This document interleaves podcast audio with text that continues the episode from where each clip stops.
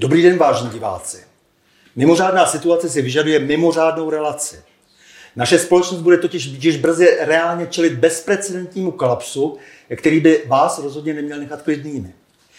Do studie Les proto přišli hned dva naši stálí hosté, aby se s vámi podělili o záložnou energetickou aktualitu. Jedná se o tak průlomovou informaci, že by vás měla vtáhnout do ulic s jedním cílem. Vyčistit sídlo vlády jako Augiášův chlév. A pokud se k tomu odhodláte, laskavě si přitom uvědomte, že ani jedna z předchozích vlád neudělala prakticky nic pro odvrácení současné situace. Nevěřte nikomu z těch, kteří už u moci byli. Nepředstavují žádnou zvláštní autoritu. Ale zpět k výpovědi zde přítomných hostů a respektovaných odborníků na energetiku Ivana Noveského a Vladimíra Štěpána.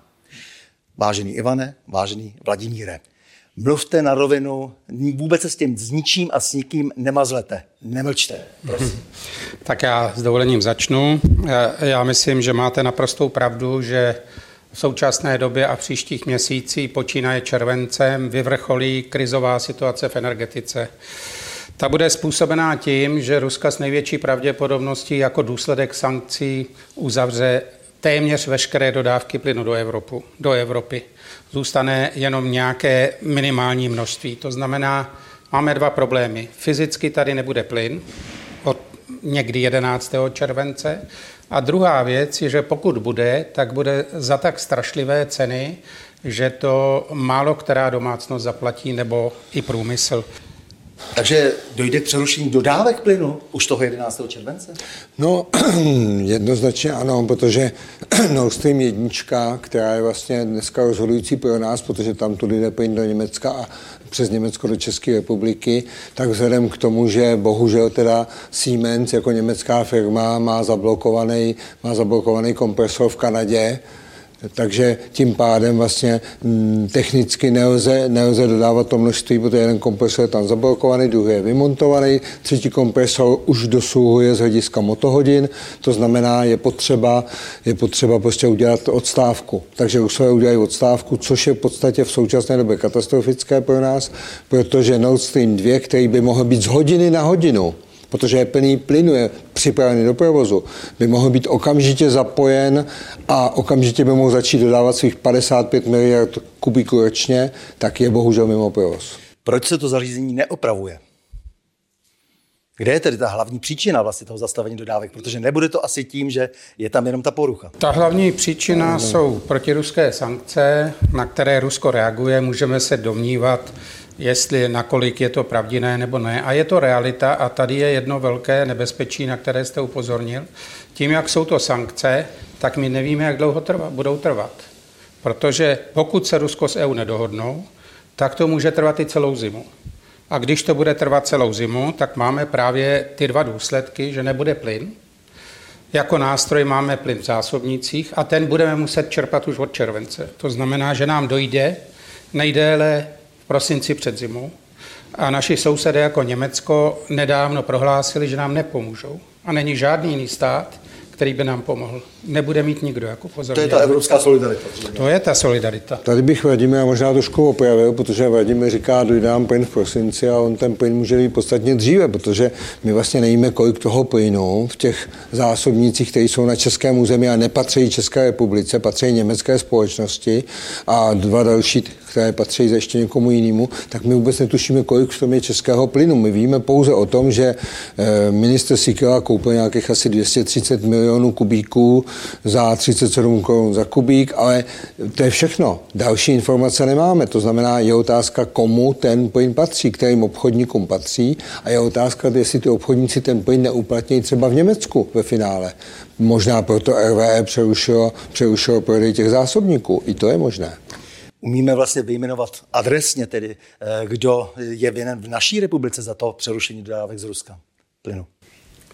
No adresně, ono, ono to je těžko adresně, ono to je souhrn několika vlivů, které už se opakují, že tedy eh, jak si došlo k tomu, že eh, na Rusko byly uplatněné sankce, že jo, které teda znamenalo, že Rusko začalo dodávat jenom ten plyn, který musí z kontraktů a to je právě to, na co my upozorňujeme. Jestliže my chceme zvýšit bezpečnost, tak musíme mít taky takový kontrakt, protože na burzu už skoro nikdo nedostává, nedodává a pokud dodá, tak to bude za takové ceny, že v zimě zaplatíme za topení plynem 100 až 200 tisíc a za elektřinu 200 až 400 tisíc.